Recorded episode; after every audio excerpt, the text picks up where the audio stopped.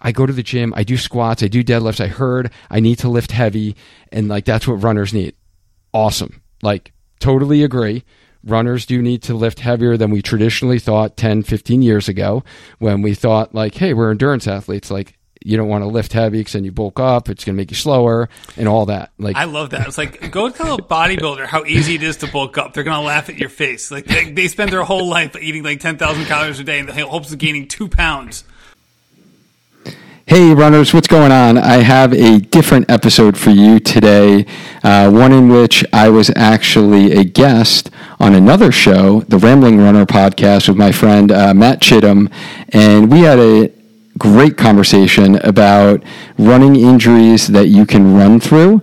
And I got a lot of great feedback on this episode and therefore wanted to share it with you all here on the Healthy Runner podcast because I think this would be super informative for you if you've ever struggled with a running related injury and you've been told to stop running and you are looking for ways to actually heal your injury without being told to stop running. And as you'll see in this episode, most of the injuries that we go through, you do not need to stop running, and it's actually slowing down your recovery process by you stopping running. So I hope you enjoy this episode um, in which I am on the other side of the mic, and Matt is asking me the questions, and then we had a great great uh, fun. This was like super fun segment at the end of his show called Five Questions um, regarding running shoes. And I talk about the running shoes that I currently am using. So if you are interested in what uh, running shoes that I wear, then you'll get a kick out of uh, the end of this episode. And it was super fun just talking about shoes. So who doesn't like running shoes? Um, maybe I should share more of that here on the podcast because I really enjoyed talking about shoes. Um, I hope you guys love this conversation. Check out the Rambling Runner podcast wherever you are listening to this podcast. Um, to check out all of Matt's links, you can click them in the show notes as well. And I hope you guys enjoy this episode. This episode is powered by UCAN.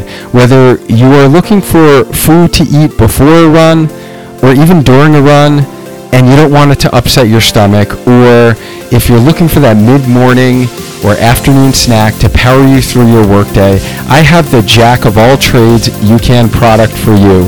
It is their great tasting energy bars. My personal favorite is the salted peanut butter, which is dairy free, but I have many clients who just love the chocolate fudge energy bar. No matter which flavor you choose, you really can't go wrong because each bar packs a punch without compromising your health. With gluten-free ingredients and low sugar, they provide up to 75 minutes of steady energy with no spikes, crashes, or jitters to remain easy on your stomach. You know how important it is to implement a simple, easy-to-use nutrition strategy to fuel your body in order to grow as a runner. Fuel smarter now and get 20% off of all of your UCAN orders just for being a part of this community. Simply go to ucan.co forward slash healthy runner. That's ucan.co, not .com. Or just click the special link I have for you in the show notes and grab your 20% off when you pop in the code Healthy Runner.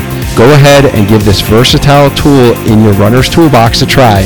I know you're just going to love UCAN's energy bars. Now let's get into this week's episode.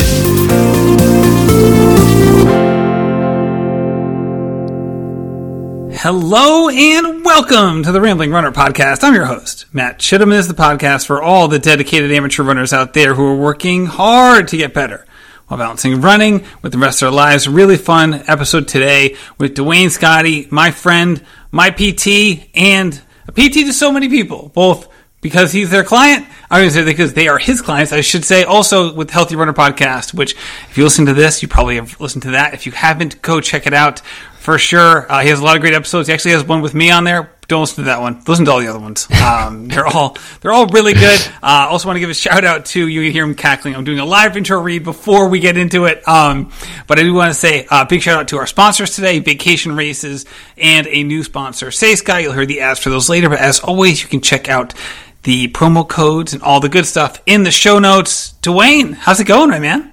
What's going on, Matt? Thanks for having me back on. It's always good to connect, and I think it's probably been it's got to be over two years, probably like two and a half years since we've done this last. So time flies.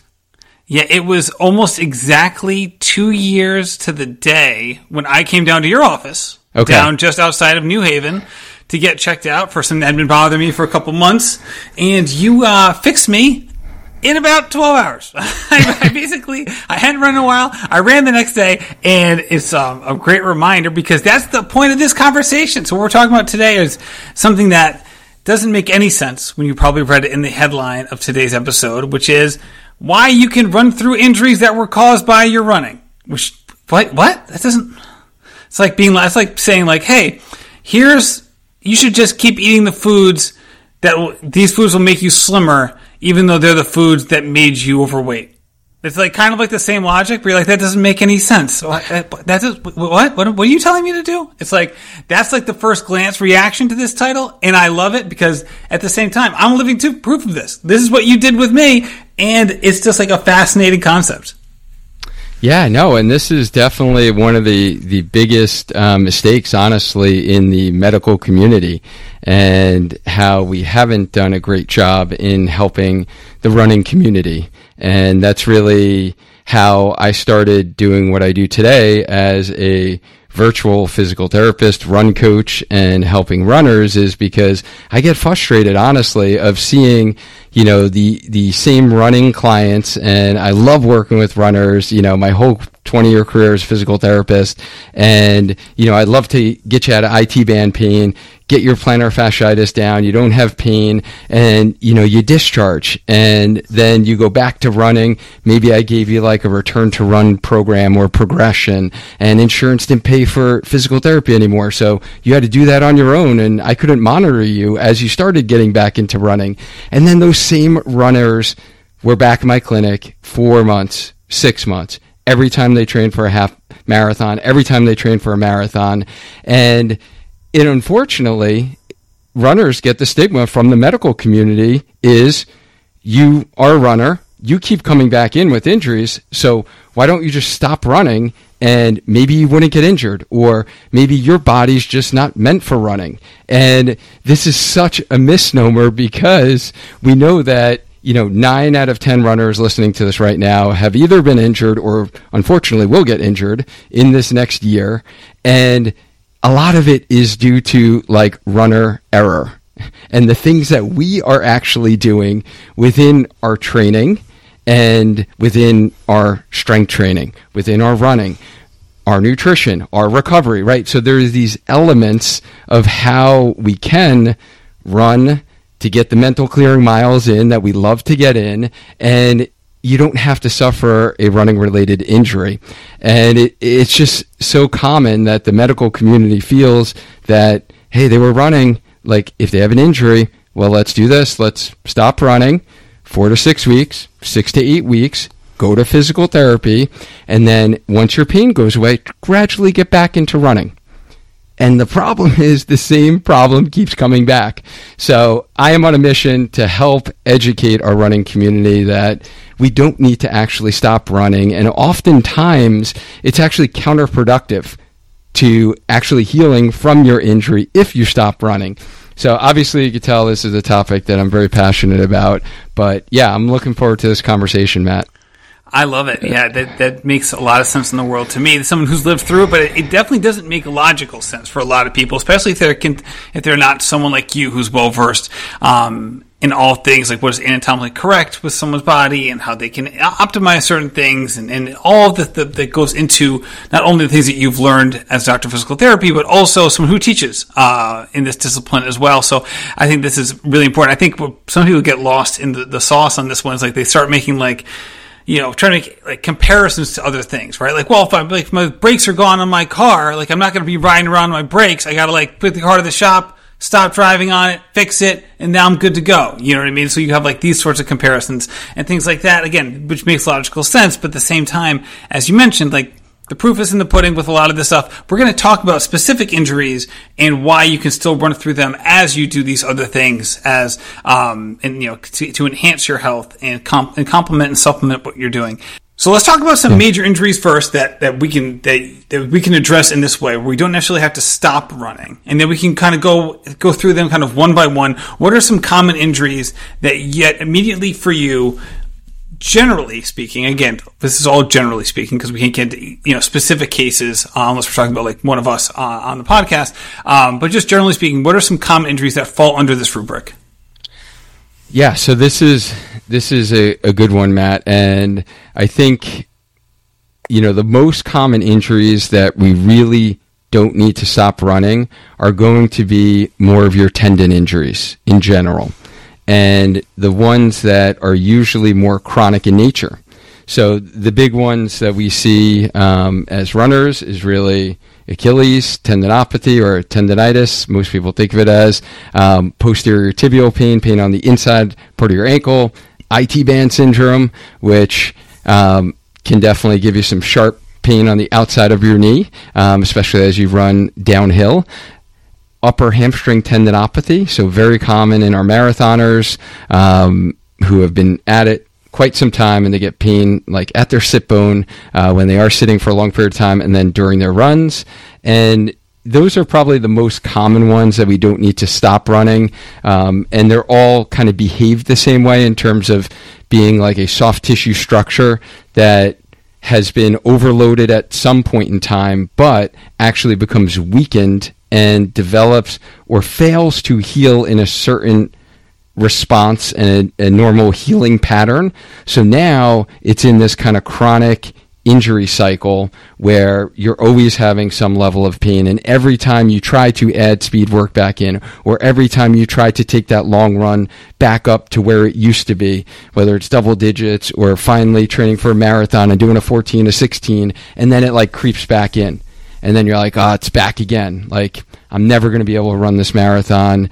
Uh, maybe I'm just not meant to be a runner, and you know now I got to shut it down, and I'm going to go get it fixed. Um, so those are the those are the most common ones. Yeah, and before you talked about how like actually by stopping running that could actually impede the healing process. Again, now this is more of a general comment than about any particular um, issue that you just mentioned, but generally speaking, how would that possibly be the case where we're running, well, while stopping running would impede the healing process? Yeah, and there's really like five reasons to not stop running when you have a running injury. So the first is that you actually lose your running fitness right? So all the cardiovascular benefits, all the aerobic capacity that you've been working on building up in those easy runs, in your long runs. Um, if we just stop running, we're going to lose that fitness, right? Number two is we lose the only way to get like our mental stress relief um, for most of us adult runners and amateur runners, it, you know, that's our time. That's our alone time, right? So we don't have kids, work, spouse it like things home stuff going on. And that's how a lot of us honestly show up better as moms dads employees business owners leaders within our companies right? So that's definitely a negative right? So we don't want to, that to happen. Um, third is that we get weaker and your muscles actually your running specific muscles start to atrophy. And then fourth is you're going to get stiffer so if we're not actually taking your joints through those motions and not doing running, then we can start to see more stiffness in joints and the ankle is a common one that we see a lot in runners. And when we get stiffness in that ankle joint, just think of like your ability, let's say you're in a hillier area where you're running or your race has hills and your ankle needs to flex beyond neutral, like a 90 degree angle to get up a hill. And if your ankle gets stiffer, and it's not able to get up that hill, then there's more stress to the structures in and around the ankle, such as the Achilles tendon, the posterior tibial tendon, and the plantar fascia. So, kind of getting that, those are all that one little variable. Like having flexibility in your ankle is a risk factor for developing those three common running related injuries. Um, so that's kind of the fourth reason. And the fifth reason is the fact that those tissues now aren't being loaded. So if we did what I learned 20 years ago when I graduated PT school to rest, ice, compress, elevate, do no harm, right? You have pain, everything needs to calm down. We need to calm it down. And if you do that for two, four, six, eight weeks, like many people do, then those tissues actually haven't received the proper load.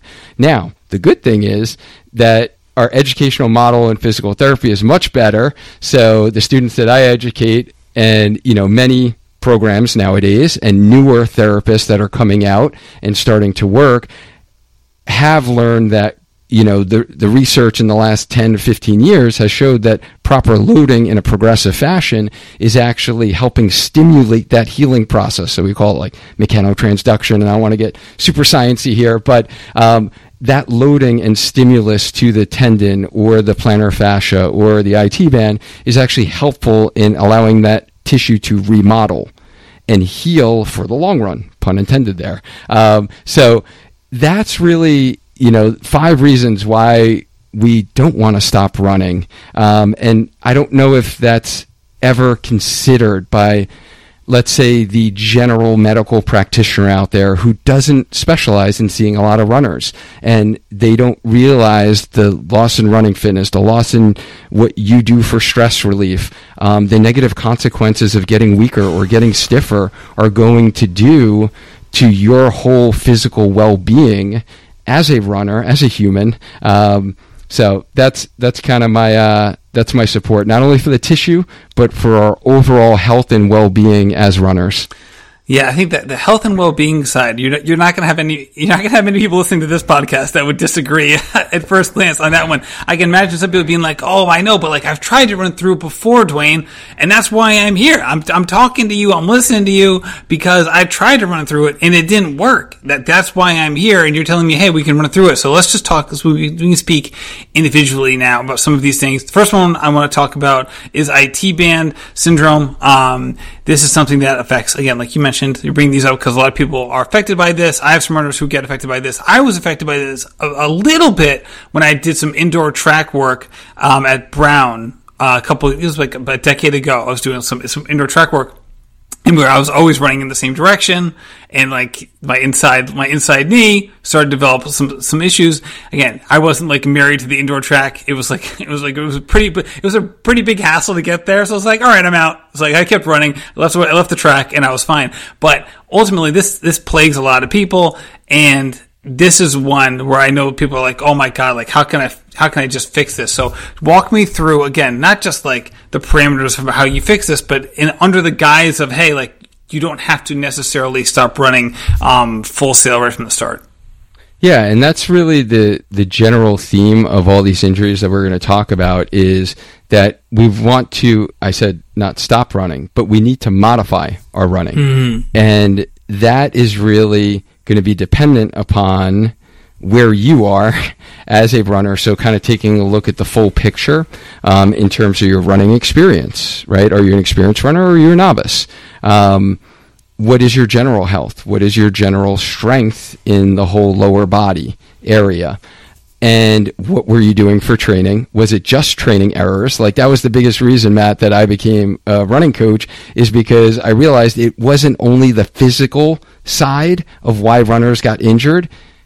More often than not, it is the runner doing something and it's not to their fault because they didn't know right? Like I didn't know when I trained for my first marathon. I got the free plan online and I just followed the plan no matter what my sleep looked like, no matter if I started feeling pain. I needed it said 14, I was running 14 for that long. It said 16, I was running 16, right? And I just said, "Hey, I've been working out in the gym for like, you know, 15 years. I I, I consider myself to be physically fit.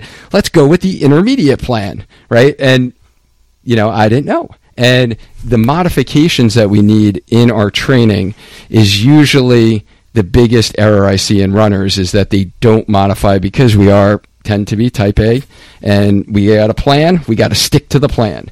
And that's where like a great running coach like yourself, um, or if you have a running coach, is able to actually guide you, right? And like modify and make those little adjustments that can be like critical time points in that marathon training cycle, that half marathon training cycle, that allow your body just that little bit of recovery to kind of prevent a little like ache and pain or niggle from like turning into now a full blown injury. And now you're really starting to stress out because your race is like three weeks away, four weeks away, and you have to peak in your training. And now it's like, do I peak or do I just like cut back and or do I not taper? Like, what do I do? Um, that's a common scenario. So, really looking at um, kind of modifying the running. That's kind of the main overlying theme here is not stopping running, and it might look like taking speed workout or hey, you've been doing intervals on the track now, and you tell me that your pain is worse when we run faster. So, you know what? Let's try some threshold work right? Maybe I'm going to give you, we're going to try out some shorter, you know, duration, tempo, threshold work and see how that feels. Or it might be taking speed workout altogether. Or maybe you've been doing some, you know, long runs at pace and you've been adding some marathon pace into your long runs and you've never done that before in your training.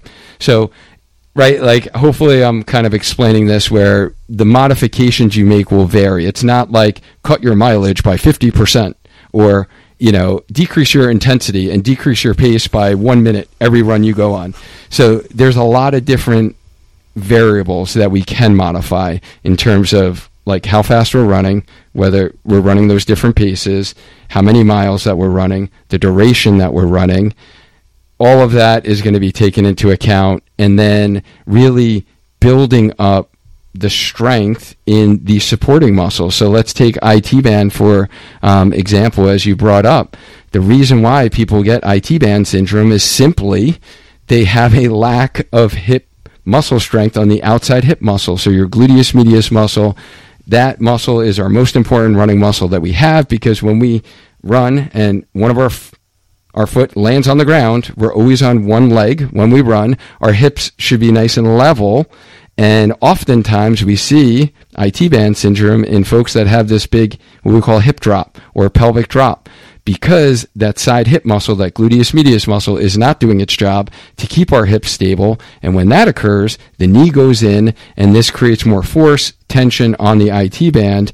And now you couple in downhill. Usually, this is something that hurts worse with downhill running, and you try to increase your cadence and your turnover time going down that hill so you don't like totally lose control. And maybe you're trying to like make up some time, right, on that downhill running. And now the knee is flexing and extending at a more rapid rate, and you have this little pelvic drop, and that's where we get the irritation of the IT band.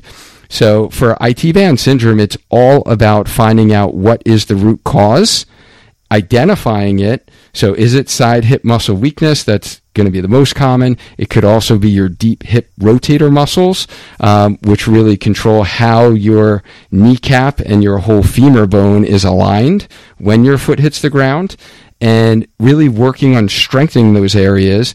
And even I'll take it one step back because sometimes it's not because I get a lot of runners who are like, well, I do strength training. I go to the gym, I do squats, I do deadlifts. I heard I need to lift heavy, and like that's what runners need.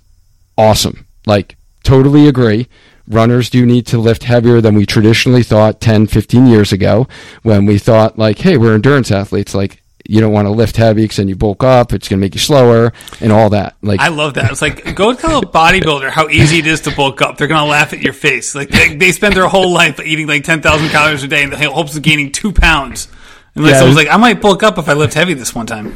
Yes, yeah, I listened to your episode with Jason uh, Fitzgerald. I thought that was a great chat you guys had about uh, strength training and uh, lifting heavy. and yeah, I loved your comment about that. It's like, yeah, it's not so easy to bulk up, right? And you're not going to get huge. You're not going to like turn into, you know, right. the right. whole. The, the reason these dudes take steroids, the reason they take so much steroids is because it's really hard to, yeah. to bulk up. yes. Um, so that's really, you know, the main goals of honestly IT band uh, treatment. And then the one thing that I guess most people want to do is they think, hey, it's the IT band. Maybe they Google and they like how to roll your IT band. Oh, yeah. maybe I should roll it. And they roll over the IT band that's already irritated. So like if you're listening to this and for some reason you've been doing that, like stop rolling your IT band. And I do have a video on my YouTube channel that kind of shows how I like to release just in front and just behind the IT band so we get the fascia and the connective tissue that allows a decompressive effect. So it takes the stress off of the IT band, um, which can be extremely helpful. So stop irritating it by rolling over it and strengthen the muscles that are the contributing factors. And if you don't know which muscles that you need to strengthen, you know, see a good running health professional who is either a runner themselves and are going to understand your concerns as a runner, and you have this goal race, and you know, you have the three reasons why you really want to run this race and they understand that. And you know they've seen a lot of runners in your situation. Um, or like if they're not a runner they work with a lot of runners. Uh, that makes the difference honestly in your care. Um, it will and they will be able to pick up on like some of the unique tests that we do um, to assess in runners and to make sure that your movement patterns are good. We will actually look at your running form and your gait pattern and see are there contributing factors um, when you are running, and we might address some of those. In addition to actually targeting the muscles that we need to target to prevent IT band syndrome from coming back because we do know that it might feel better for a little bit. But like I said, once you start getting up to 16, 18, it's like the magic miles that you know, everyone reaches out. It's like, hey, I got IT band. When did it start? Oh, it started on my 14, my 16, my 18. Or I did my long run and I really love this trail and I wanted to try it with my friend and it was like some serious elevation. And when I was coming down, that's when my IT band got like this stabbing pain on the outside of my uh, knee. Now that makes all the sense in the world, especially when you, you see like with so many of these things, you know, the, the increase in the amount of mileage usually leads to this, right? You don't see a lot of people, I haven't seen a lot of people, you might disagree, you know, who are doing 10 to 15 miles a week who are dealing with, you know, IT band syndrome, unless like they're, they're running almost like it's the chicken egg thing. They're running that, that mileage because they got, you know, um, issues with their IT band. But, um, can I ask one, one more quick question about this? Of course. You mentioned about like hip strength, hip angle, and the interrelated parts of this. Um, traditionally speaking, women have a different a different hip angle going towards the knee than men do. Again, we're speaking generally here. Are they more at risk for IT band syndrome because of that difference in angle, or is that not is that not a significant issue? No, absolutely. And this will definitely be more common in our female um, athletes um, because of that fact. So you're right. Like anatomically, the pelvic bone is wider because women have the ability to, uh, you know, make make life happen and the miracle of life. Uh, so unfortunately for them, it does put them at a slight disadvantage in terms of just being not in the optimal um, alignment, and it varies. You know, some females it's not as you know prominent and others it is especially if you have really long legs and you have a really long femur bone and you do have a wider pelvis that angle it, it just means and it doesn't mean that you know I'm, I'm not trying to you know scare anyone thinking like oh they can't run and like they'll never be able to train for a marathon this again because they're tall. literally the opposite of that. yeah right. Like why you it, can run it just means that that person needs to double down on making sure those hip muscles are even stronger than someone who had like quote unquote optimal alignment. I hope you are enjoying this episode and it is providing value for you. I wanted to take a brief moment to share a story of a real runner like you who is struggling with a common problem that you may be facing. Here is one of our athletes who got the guidance, support, and accountability from our Healthy Runner coaching team to get clarity and structure on the six steps to growing as a runner with personalized strength nutrition, and run plans. I hope their story inspires you that there is hope to either get over your running injury or to continue getting faster or running longer so you can continue to get in those mental clearing miles and enjoy your running journey again. Here is their inspiring story. My name is Amanda, and I have been working with Dr. Scotti and the Healthy Runner team for about three months. And this morning, I did a tempo run, and I felt strong and powerful. And most incredibly, I was pain free. And I am so excited about this and about the progress I have made in the past three months that I just want to tell all runners what's possible.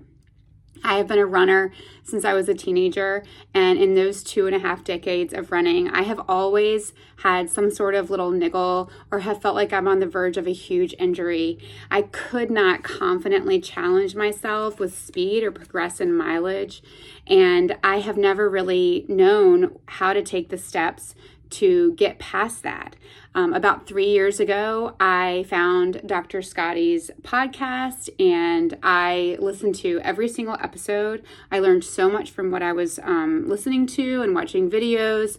Um, but also in that time, I had developed a really bad hamstring injury, hamstring pain, and I couldn't quite shake it. Through listening to Dr. Scotti's podcast, I um, could still run, um, but I didn't know it, what to do to take the steps to heal it. And so I continued running and I even ran a marathon, but I always was held back because of the pain. I felt like I really couldn't push myself um, because I just had this nagging pain. And finally, I decided that my options were to either stop running completely, run with pain forever, or to call Dr. Scotti. And um, I'm so, so glad I t- called Dr. Scotti. I um, told him in our initial meeting that my goal was not to run a specific race, but it was to become a strong and durable runner while also increasing my mileage and to heal that hamstring. And Dr. Scotti did an, a detailed assessment in which he um, found some weaknesses in that were affecting my running form and economy, and he developed a plan, um, a strength and running plan for me to follow. And after three months, I am running 30 miles a week, and I'm doing strength workouts that seemed impossible. Um, but the most valuable thing isn't what I thought it was. I thought it was going to be healing my hamstring, but the most valuable thing was that Dr. Scotti helped give me confidence to see that I am a strong runner who can handle a higher training load and also really work toward bigger goals. And in our very first meeting, I told Dr. Scotti that I had this deep fear that this wasn't going to work for me and that I was just always going to be a runner that would run with pain and that it would always be a struggle for me. And when I told him that, he didn't even hesitate. He just told me he was so excited because he knew what was possible with the right tools. And um, now I I share in his excitement because his expertise and his ex- encouragement and his confidence um, really genuinely I believe changed my trajectory as a runner. And so now I'm not just pain free, I'm excited to continue to get stronger and faster. And now I believe I have the tools to do it. I hope sharing that story inspired you and provided you some hope if you want the one on one structure, accountability, and support from our Healthy Runner coaching team of experts, check out the behind the scenes video tour of our signature coaching program you just heard about, including other stories from runners who are just like you and were struggling with the same sticking points before they signed up for our program. Just head to learn.sparkhealthyrunner.com to learn more and book your strategy call with me today. Now let's get back into this episode. You're the one who knows all of these all of these issues far better than I do. So I'm just gonna like lead the horse to water, and I'll let you I'll let you drink. So where, where do you want to go to next? Yeah, you want to you want to go the opposite end of the spectrum. You want to go down to the foot. Let's do it. All right. Yeah, the the most common one in the foot is plantar fasciitis. Um, mm-hmm and that's that's this heel pain that you um, you know you start feeling like a little achiness like when you first get out of bed in the morning you take your first step and you're like oh what the heck is that? Like that's weird. You take a couple steps it goes away. And you just notice over days weeks that keeps getting worse. It, it's a little bit more troublesome and then it takes like maybe five minutes to actually go away, not like a couple of steps. And then you start feeling on your runs, and you're like, okay, this is kind of weird. And then it's like the long runs, you start feeling it. So that's kind of the classic plantar fasciitis story. It's pain in your heel or in the arch area, and the the fascia on the bottom of your foot is just connective tissue. So it's similar to the IT band in that it is connective tissue really. The IT band is a little unique in that it's not a true tendon, it's a tendon, but it's more like connective tissue because it's so long it goes down our whole thigh. Um, but the fascia is the same thing, like the plantar fascia, but it behaves like a tendon in that you can't just stop, rest, ice it, and it's going to get better, and just roll your foot. Um, we actually have to get down to like the root cause. And is it a limitation in mobility of your big toe? And you don't have really good flexibility in the fascia. And that's, that's one thing that I've you know known since the beginning of my career. It's like, hey, if there's one thing that anyone with plantar fasciitis needs to do is like literally before you take your first step in the morning, because when we sleep, our toes are pointed down and the fascia tightens. So it's like that for six, seven, eight, nine hours, maybe if you get sleep, right? Um, that long. And then we take our first step, our body weight goes down on our foot, the fascia splays out, it causes irritation where it connects to the bone in your heel, and that creates the pain that we see. So it's this constant irritation of the tissue as it connects to the bone, and it causes this kind of cycle of inflammation, pain, and then it gets tight and stiff. Inflammation, pain, tight and stiff. And it, it, it creates and it pulls on the bone. So then you wind up seeing, you go to a normal physician, you know, someone who doesn't see a lot of runners maybe, and they're like, oh, look at this big bone spur you have underneath your foot. Like, maybe you shouldn't run. You know, if it hurts with running, like I wouldn't run because you got this bone spur. Like, no, the bone spur doesn't cause pain because we know that we can probably, you know, take x-rays of both you and I, Matt, and we'll probably have bone spurs under our foot and you and I don't have pain right now, right? So like it's not the bone spur that causes pain, and we know that. It is the connection of the fascia to that bone that causes the pain. So, how do we get rid of this? Is number one, stretch it first thing in the morning before you take that first step. So, get some mobility in the big toe and the fascia.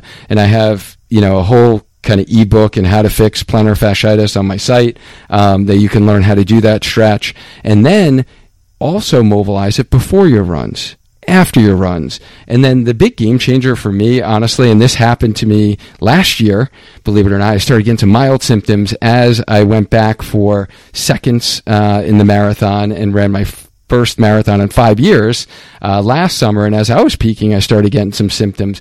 But I really doubled down on my intrinsic foot muscle strengthening, which is something that I think is missing a little bit um, for some folks. They think like, oh, I'll roll the foot, maybe I'll stretch it. But the stronger our intrinsic foot muscles are, the less stress it puts on the fascia. And the problem with this is it does take some time and some patience because I was a person, Matt, who was in custom foot orthotics for 15 years, 16, yeah, 16 years. Um, ever since I went to PT school, my professor was like, "Hey, you got flat feet. Like, go in these orthotics and wear them forever. What I found out is in my 30s when I couldn't even move and spread my toes apart because all those muscles in my foot atrophied away because they never had to work because I was always in supported custom foot orthotics, working, standing all day, running, exercising in the gym. Um, so those muscles atrophied away and, you know, I really had to retrain how to actually use these muscles and it took a while but now getting them stronger and actually promoting the activation in my strength training in the gym and in my running has been like a game changer and that's usually something i see with a lot of clients who have this condition um, can be super beneficial so those are kind of the, the two big ones for like plantar fasciitis and how to kind of overcome that and and that one is it's super rare matt that i've never had honestly, I could pretty much say anyone have to stop running. Like literally, it's modify running. Let's get on these specific strategies. And then the, I guess the third thing I probably should mention is the ankle mobility that I mentioned earlier.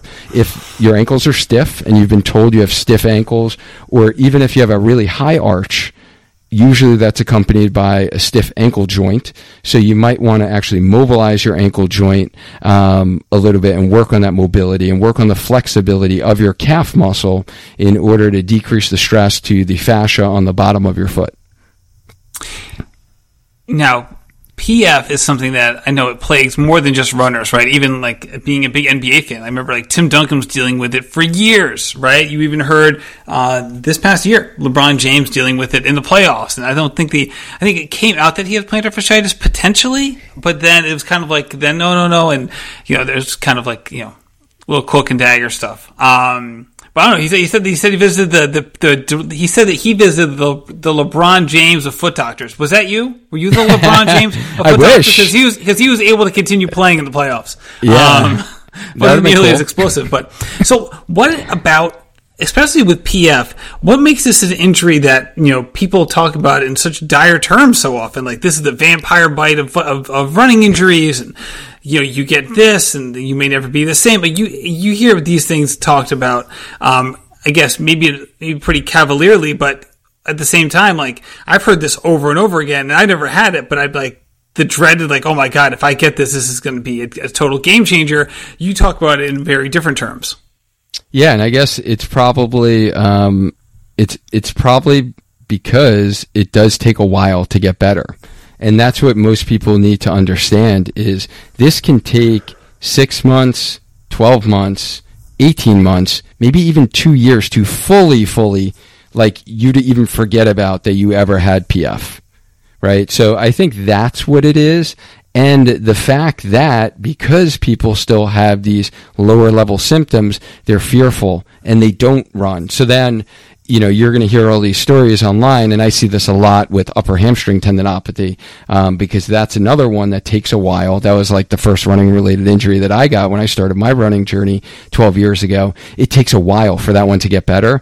And yeah, there are like all these Facebook groups for like upper hamstring, proximal hamstring tendinopathy. And if you read any of this, I tell all my clients, like, don't even read any of that stuff. Don't, because you hear from all the people who are not doing the right things.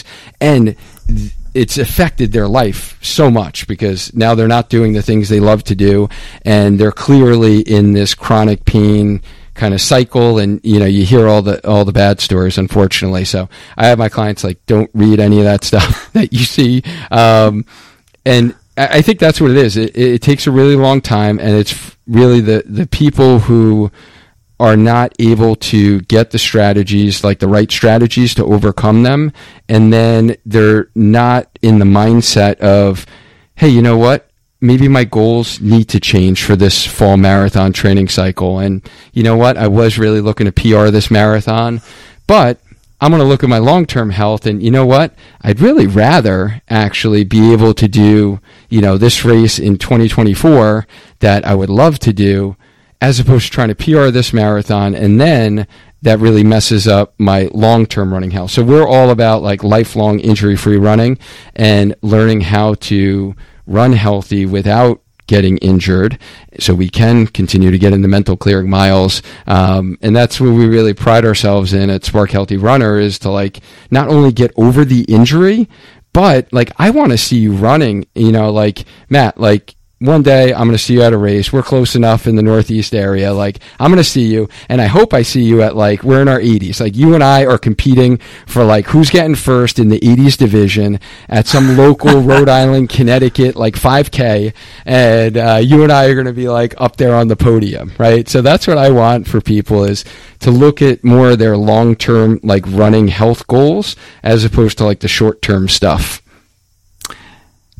Right, and I think so often, just athletes in general, not even just runners, but athletes in general will have this like, all right, I'm going to keep pushing it, and then until like, all right, now I'm going to take time off. Right, they're really a, basically like a polarization strategy as opposed to like a mitigation strategy. Yeah, no, that's that's a great point. And it's almost like, yes, we talk about in our training. Our training needs to be polarized. Um, we need to do periodization throughout the year so that, yes, there's an off season and there's a base building phase. And then there's a, now I'm in half marathon training. Now I'm in marathon training with the air quotes here. Um, but with especially PF and especially the upper hamstring tendinopathy, it does need a different approach where, you know, now I'm in actually I, I need to step it back, modify. I'm not going to be in peak training right now, but I'm kind of base building and getting healthy. Like this is my getting healthy phase and getting stronger because the way we get healthy is we get stronger. So just think about getting stronger is not only going to get rid of your injury, but it's going to be protective for you as a runner moving forward in your running journey. So yeah, just kind of having that little mental uh, reset and you know just having a little different goals yeah and for a lot of people the mitigation part of this is not going to be is not going to have the kind of deleterious effects that you think it may have, um, especially compared to not running at all. Right? I have one of my runners, uh, Jessica Brown, uh, who I've been working with for a while. She's great and she's like in the last two or three years, even in her mid 40s, is like PR'd, PR'd all these distances. She's worked super hard. She developed this past spring some IT band stuff, and she was seeing a, a really good physical therapist uh, in the Richmond area. Um, continued to run, took like a little bit of time off, like a couple days, just to kind of like curb some inflammation or whatever. I think that's probably just like I don't know if the PT recommended that or if that was just like her perception of what needed to be done. But you know, a couple, took a couple days. Um, maybe three to five max, and then yeah, we're right back in it. But again, lim- much more limited running. We basically cut it back roughly fifty ish percent. Um, yeah, at the beginning, then kind of eased it back up as, as we were going. But then she just like set a PR at like at a race that she has done several times. Again, coming off a much more limited training than she had done in the past, and she was able to do that because like she you know, she'd been training for years and she built up a base. But that mitigation part of her of her buildup, which was like eighty percent of the buildup into this race, um, was much more limited than it would have normally have been. But it was enough not for her to lose fitness. So she again, so she was you know, maybe running 25 ish, 30 ish miles a week, but compared to where she was running before, like that was fine to maintain her aerobic base. Again, she wasn't getting, if she wasn't building the aerobic capacity, but she wasn't losing it either. And I think for a lot of people, um, you know, I think that's an important part, to, you know, to, to, I guess, to highlight here because again, it may not be what you want to do necessarily, but you're also not really losing a ton of fitness, um, especially from an aerobic capacity perspective. Maybe you are losing some explosive power, or you're losing some of your VO2 max type efforts. Again, your VO2 max isn't going to go down; that that goes down with age. But it, like maybe some of those types of efforts do decrease. But also, that's the stuff that comes back the fastest. So, like you know, getting that stuff back doesn't take a whole lot of time. But you know, getting the aerobic part back does take time. Yeah, and that's that's one of those critical points that I was talking about. So like her PT and you as her coach like made that determination like here is best, you know, what you need right now based upon their specific scenario. So I guess, you know, we'd be remiss to not mention like what are the injuries just in case someone's listening to this and they have one of these um, that you do need to stop running. Um, you know, one is a bone stress injury. So if you actually have a stress fracture, and again, a good medical professional be able to differentially diagnose whether it is just shin splints or it is, you know, a stress fracture or a stress reaction going on in other areas of the body. Um, severe nerve injuries, um, which is extremely rare in runners, but let's just say you had some really bad sciatica, we'll call it, or a pinched nerve in your lumbar spine. You're getting like shooting, stabbing pain down your leg. You're getting numbness, tingling. Like, yes, you do not want to run through that. And then the other instance when I actually do have to shut my runners down for maybe a couple days or like you said up to 5 days is this high tissue irritability where you know pain is all the time. Like you're having it with walking you're having it going up and down the stairs you're having it doing your everyday activities. Like this pain is present a lot. It, it's really irritable. And you know maybe pain wise rating of 7 8 9 10 like if your pain is that high then yes, like we need to rethink and, you know, this is when time off would be appropriate depending upon how long that is. That has to be, you know, made by you and your medical provider. But the majority of you listening to this right now, if you've suffered any of these injuries, you would probably agree that your pain has always been less than a seven. You would never give it an eight or a nine.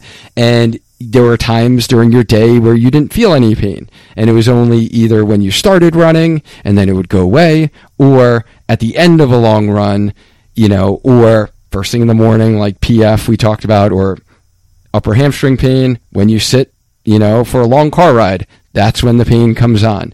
Um, so, yeah, but that sounds like that was a great that was like a critical time point. That's what I'm talking about with those kind of critical time points in our training cycle where, you know what, we're going to shut it down here. And for this athlete, it wasn't negative for her. She had the running fitness, she had the base built up where it, and it was that guidance and it sound like was key. Whereas if she just tried to fight through that, she probably wouldn't have had the race that she had. So that's a great example.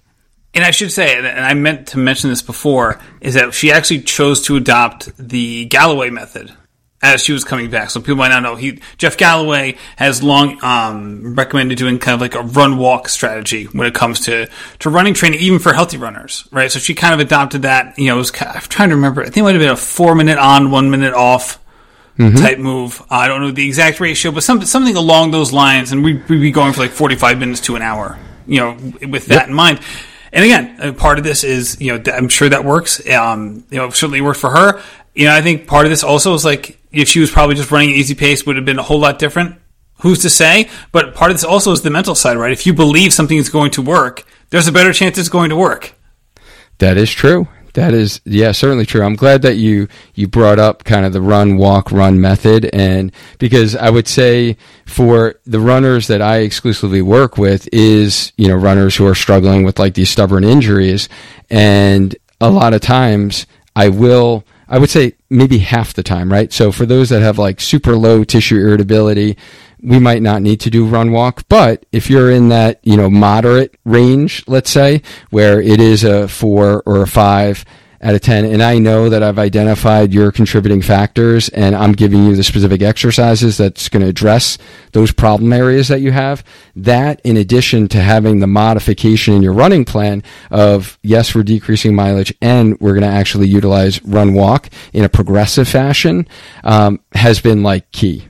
So, and one of the things I see a lot of um, PTs do in the clinic setting is they'll they'll they'll do a wishy-washy run walk and say, you know, let's try one minute on, one minute off, do that for like four weeks. I've actually found it super successful to have a progressive, like if you started one minute on, one minute off, and then actually do two minutes on, one minute off. And then I really start to actually decrease that walking interval to 30 seconds. That's like the ideal that I like to go to 30 second walk. And then each week, now we increase two minutes, three minutes, four minutes. So whether they're running three times a week, four times a week, five times a week, and then in that week, there's actually different intervals. So they're not doing the same thing every time. I maintain a long run. So they might do, you know, like a 10 minute walking warm up. And then they're going to do 10 reps of this. Let's say we're at four minute, four minute run, 30 second walk. And they repeat that 10 times. But the other days of the week, they're doing it maybe six times, maybe eight times. So just like when you're you're doing a run coaching plan for anyone with mileage, I'm doing the same thing with their walk run, and I found that super successful because you're not doing the same thing every day, right? We're putting different stimulus to the body, we're allowing recovery. Um, so that's a nice little tip um, for those out there that are kind of doing some walk running from a healing perspective during an injury. Yeah, and you know, I, I know for some people they're gonna look at it be like, "Oh my god, like this is the last thing I want to do," and it feels like I'm regressing. So I'm doing, the, I'm walking now on purpose and runs. That's not really my style. Um, you know, it also reminds me of like some of our trail running friends be like, "Hey man, like I gotta walk sometimes, like going up the steep hill. Like walking is just kind of part of the game, you know, and that's just like that, that's not something new for them, right? And I, as someone who, you know, I'll trail run, you know, pretty often. Basically, half my runs are on trails. Um, I'm not new to that, and we live in similar areas. Your area is even hillier than mine. You know, if you go to south uh, eastern Connecticut, there's some really steep trails. You know, they don't go crazy high in elevation, but it's like everything's steep everything's right. steep up and down um, where that that can be certainly the case. All right let's do the high the high tendon tendinopathy um, yeah. piece of this before we get going. Like you mentioned i know this this bothered you in the past. I know plenty of other people that this bothers. And it's one of those ones where like i feel like the people who i know who have this this is purely anecdotal are like some of the best athletes i know which is like such a, a, a uncommon thing. Sometimes like again some of these things happen to a lot of different kinds of people but like I feel like this is the one I'm like, I'll, whenever I hear this injury, I feel like 75% of the time, like, that person's a stud. I can't believe, like, I can't believe they have this. I wonder if, like, how that plays a part or if that, my anecdotal information is just, like, a little off base from the reality. No, that's a great observation. I would say that has definitely been my experience as well. It is more of our, um, let's say, air quotes here, are um, faster runners, um, maybe more fit, more experienced runners. Um, and honestly, it is usually because they're thinner too, and they don't have a lot of padding back there. Um, so you know, if they don't have a lot of padding at their sit bone, their ischial tuberosity, where this hamstring tendon attaches to, they wind up getting more pressure in sitting. So if they have a sitting job where they are sitting all day and or they have a long commute, so they're in the car for long periods of time, this is going to irritate it in addition to what they're feeling during a run.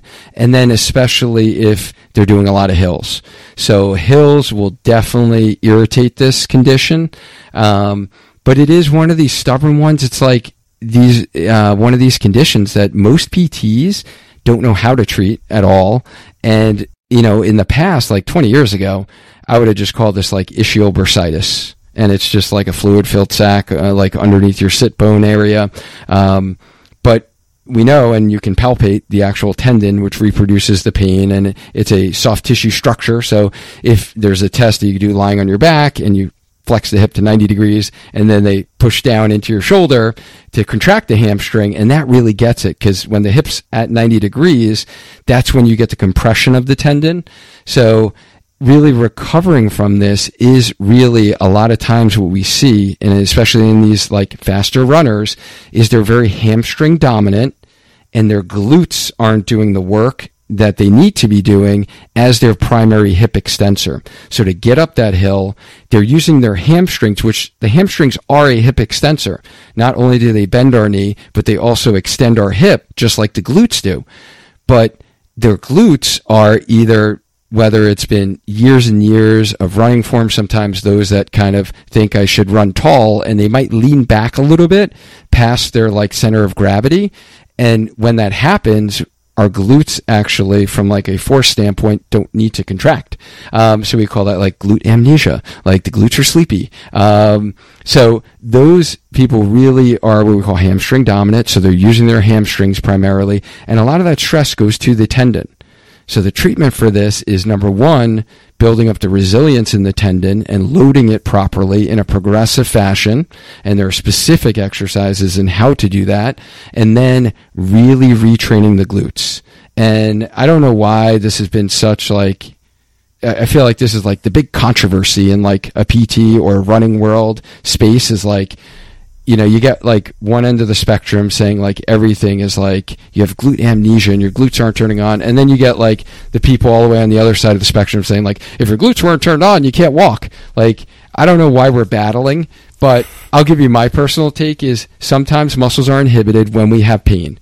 The glutes are one of them. And if you have pain from the hamstring tendon, just like if you had an ACL surgery, Matt, like right after your surgery, because the knee is in a lot of pain, a lot of swelling, the quads don't work. Literally, you cannot squeeze your quads. It's like the weirdest thing. The same thing happens when we have pain and any injury in any part of the body. It's just different muscle groups tend to get really sleepy. And that's our goal is to like wake them up, like activate them, teach the runner how to oh, oh yeah, now I feel my left butt cheek is like as as firm as the other side when I do a lunge or when I do a squat. Right? So it's a matter of like re-educating, taking them through a progression, and then yes, loading and strengthening. Like I'm not saying never lift heavy, but sometimes we need to like take a couple steps back so we could take five or ten steps forward in getting stronger as runners. And it just requires um, a kind of integrative approach. And I guess I went on a little soapbox there, but I, I just hate, you know, on social media and stuff, you just see like two ends of the spectrum of like, like, you know, you need to be doing this. And then you get all the people like, just lift heavy and just do squats and deadlifts and your glutes will get strong. So there's my personal take. I know you didn't ask for it, but I gave it to you.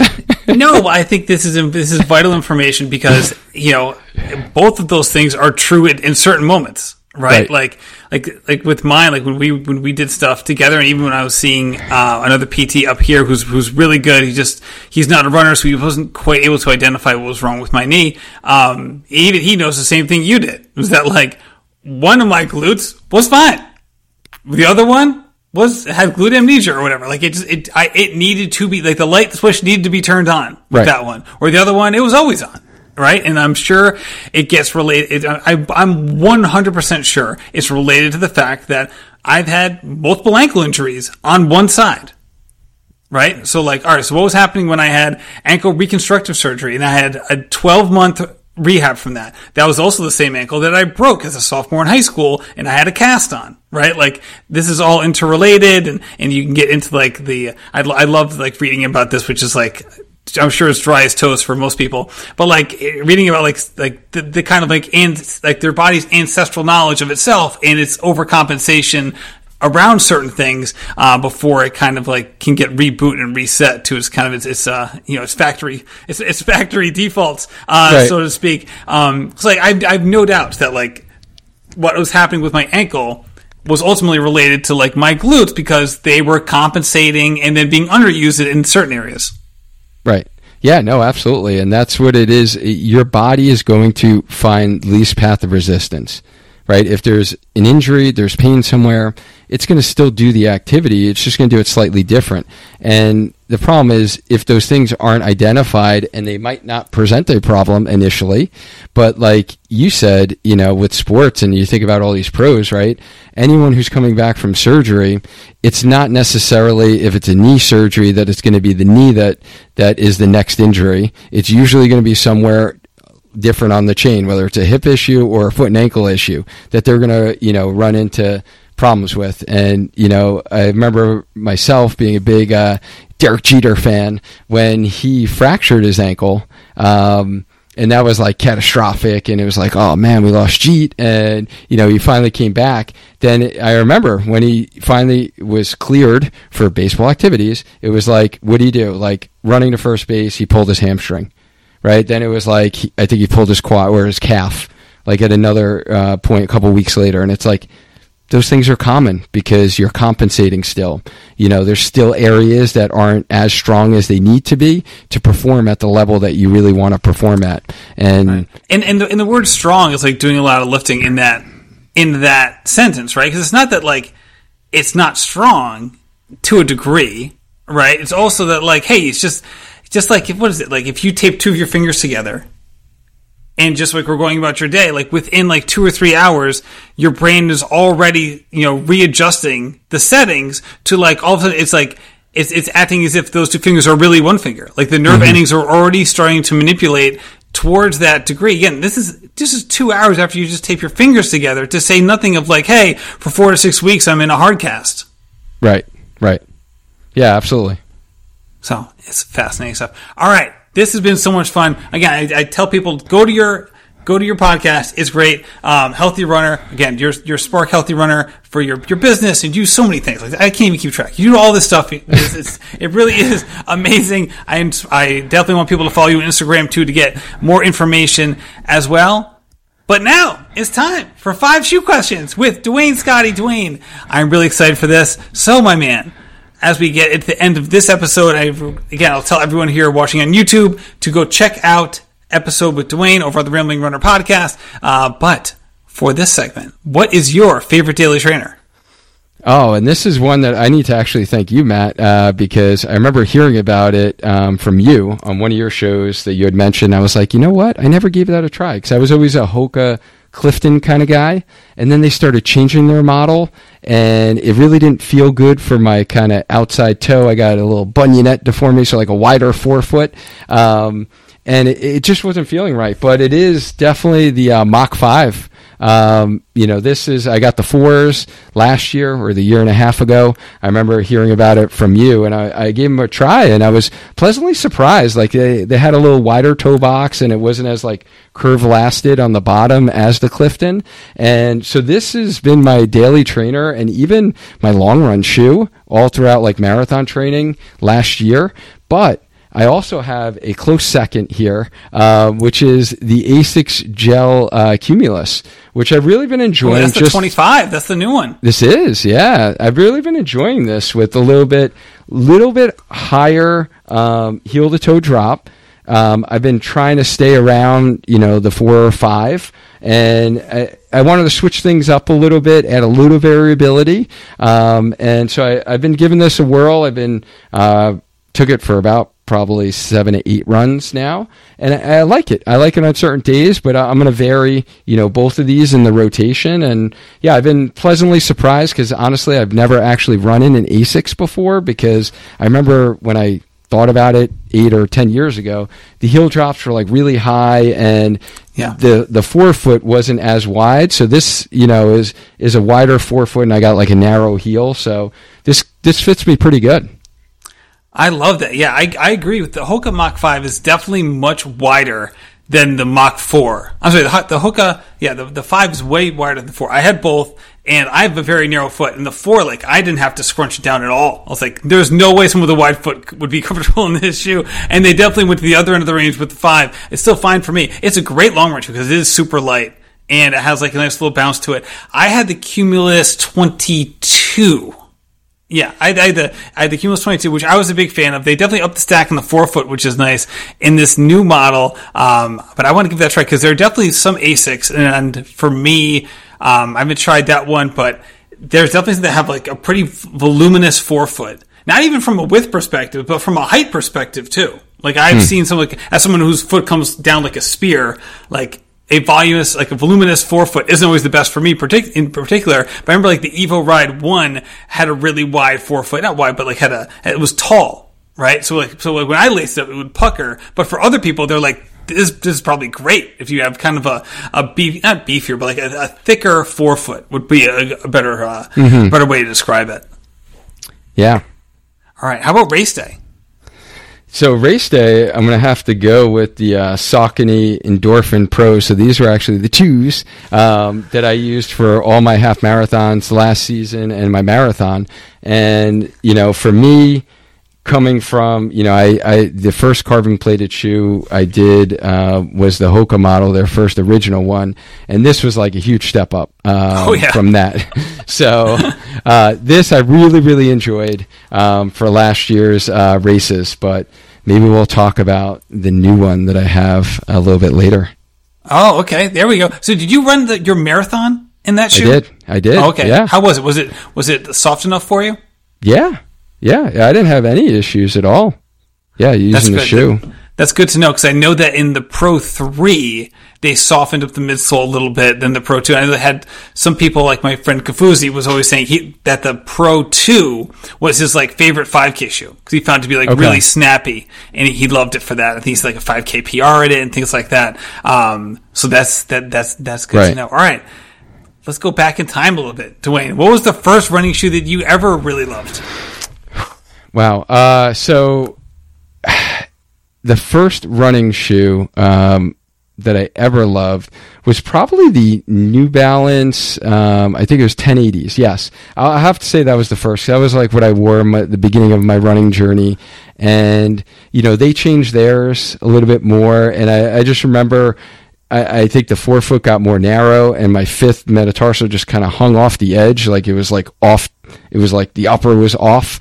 Um, so I wound up, you know, switching out of that. And every time I tried to go to New Balance, I felt like most of them were curve lasted. And I know they always, you know, marketed kind of their wide sizes, but I didn't need a wide size because I have like a narrow heel. I just needed a, a wider toe box essentially um, or like more of a straighter lasted and not like a, a crazy curve lasted that my fifth toe just like hung off the edge there um, so that was that was the one that I, that, that I started out in my running journey so I guess uh, yeah that was probably the first uh, favorite running shoe This is, now the, the, the way you're describing your foot, like there's one company in my head that's like, this is like, this, this company was made for Duane Scotti, and that's Topo. Because Topo has like Okay. the thin heel, average midfoot, but then wider toe box. So it's not Okay. a wide footed shoe. It's just wider at the toes. It's actually Okay. pretty thin at the heel. Or narrow at the heel, I should say. Um, and I know they've there's some, some really interesting shoes coming out of Topo recently, uh, especially if you like non-plated racers. They have the Cyclone 2 came out with a full Pebax midsole that is super bouncy and nice. They actually have it down at Kelly's. Down in Okay. Mystic, which is like in between our two right. houses. Um, they actually have it in stock there. It's one of the rare places that you can actually get topos at a store as opposed to like a running warehouse where, you know, people can get links to all this stuff uh, in the show notes through running warehouse. Um, but that's one of those shoes. Again, Topos like made for like how you're describing your foot. Right. Yeah, no, well, I haven't tried them, so now I am going to try them, Matt. You know, you gave me like the idea with the Mach, so yeah, I'm going to have to listen to your recommendation. And I and I know this for sure because I actually tried topos. Uh, and I was like, oh, the forefoot's just too wide for me, which means it's probably really good for other people because for me, like, just didn't quite fit. Um, but I do want to give the Cyclone 2 a try. Actually, I almost bought the Cyclone 2 two weeks ago, but they didn't have it in my size over at Kelly's. Um, all right. Let's do, I'm trying to think, the, the next one on the list. Oh, was there a shoe that you bought in the past that you had super high hopes for, but ultimately just was not a good fit for you? Yeah, I would say it's probably this guy, uh, the Kinvara. And I haven't. Oh, this is the actually, Kinvara 13 for people who are on the podcast. Yeah, I haven't even um, you know tried to run in this one. I just had to get it because it was like spark colors, and I can you know kick around and you know walk around in these things. Uh, I just love the color. But the previous model, I really tried to like make them more of like a threshold kind of shoe, a little bit lighter weight. I wanted a little lower heel to toe drop. I've been working on my intrinsic foot muscle strengthening and, you know, really building up my resilience in my Achilles tendon with some good strengthening exercises.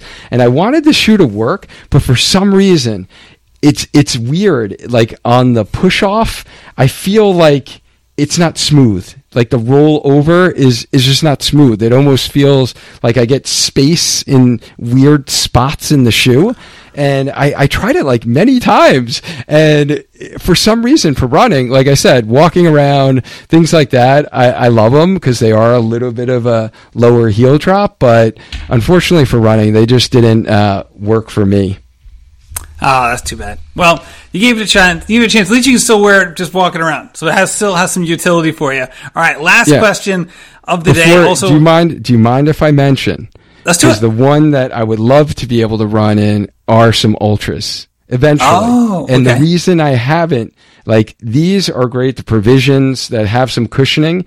If for those that are like standing for long periods of time on their feet, um, like I also teach in like physical therapy lab setting where it's like, you know, concrete floors and I'm like on my feet all day walking around, but you have the zero drop and you have nice wide toe box where your toes can splay out. You can use your foot muscles and engage them. I just haven't given these a shot on the run yet just because I want a little bit more Achilles strength so I make sure that I don't get Achilles pain when I'm running. But hopefully one day I'll be able to like run in one of my Altras. I love strength training in my Escalantes, just that's a little bit lower to the ground, but hopefully one day.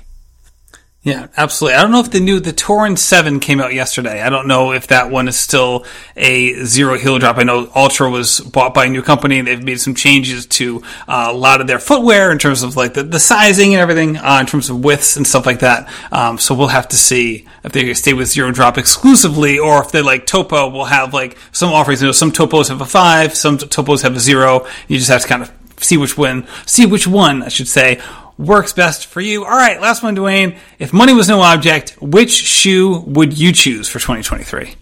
Hey, man, I bought it. hey, there it is. the Endorphin Elite, Saucony's Endorphin Elite. Yeah, I, I had to, I had to try it. I was just too intrigued, and like I said, I, you know, really enjoyed the Endorphin Pro last year, and it was, hey, am I going to get the three this year for you know my race season, or hey, they got these elites now. So I, I was, you know, toying between the two of them, and I pulled the trigger and uh, went with the elites. And actually, I'm going to be giving these my first race. Actually, tomorrow is my goal, uh, spring half marathon race. Um, so I'm going to give them a whirl, and if all goes well, then I'll be trying these for my fall marathon as well. Duane, all right, this would be this would be exciting. I can't wait to hear how you do, how they do, and all the, the details therein. So, Duane, thank you so much for coming on the show. If you're watching this on YouTube, go check out Duane's podcast over on the Rambling Runner podcast. Duane, thank you so much for coming on, my man. Yeah, thank you, Matt. Always great catching up. Thank you, as always, for listening to the Healthy Runner podcast, where we help you get stronger, run faster, and enjoy lifelong injury free running. If you found this content valuable, here's five ways we can help you grow as a runner for free. One, Grab a free copy of my Spark Blueprint at learn.sparkhealthyrunner.com. Two, follow my Instagram page at Spark Healthy Runner. Three, join my free group by searching Healthy Runner on Facebook. Four, subscribe to my YouTube channel at youtube.com forward slash Spark Healthy Runner. Five, leave us a five star review so we can gain access to more experts in the running field and bring those lessons back to you here. Don't forget to hit the subscribe button on Apple Podcast or the follow button on Spotify so you don't miss the next episode of Healthy Runner so you can maintain a strong mind, a strong body, and just keep running. Lastly, if you've been struggling with the constant injury cycle, not eating the right foods for running, or not getting faster as a runner, and you are ready to invest in becoming a lifelong injury free runner, head to sparkhealthyrunner.com to apply for a one on one signature coaching program. Thank you again. I mean it from the bottom of my heart that I appreciate you for listening and sharing this podcast with a running friend who can use the help. Now go and crush your run today. See you next week.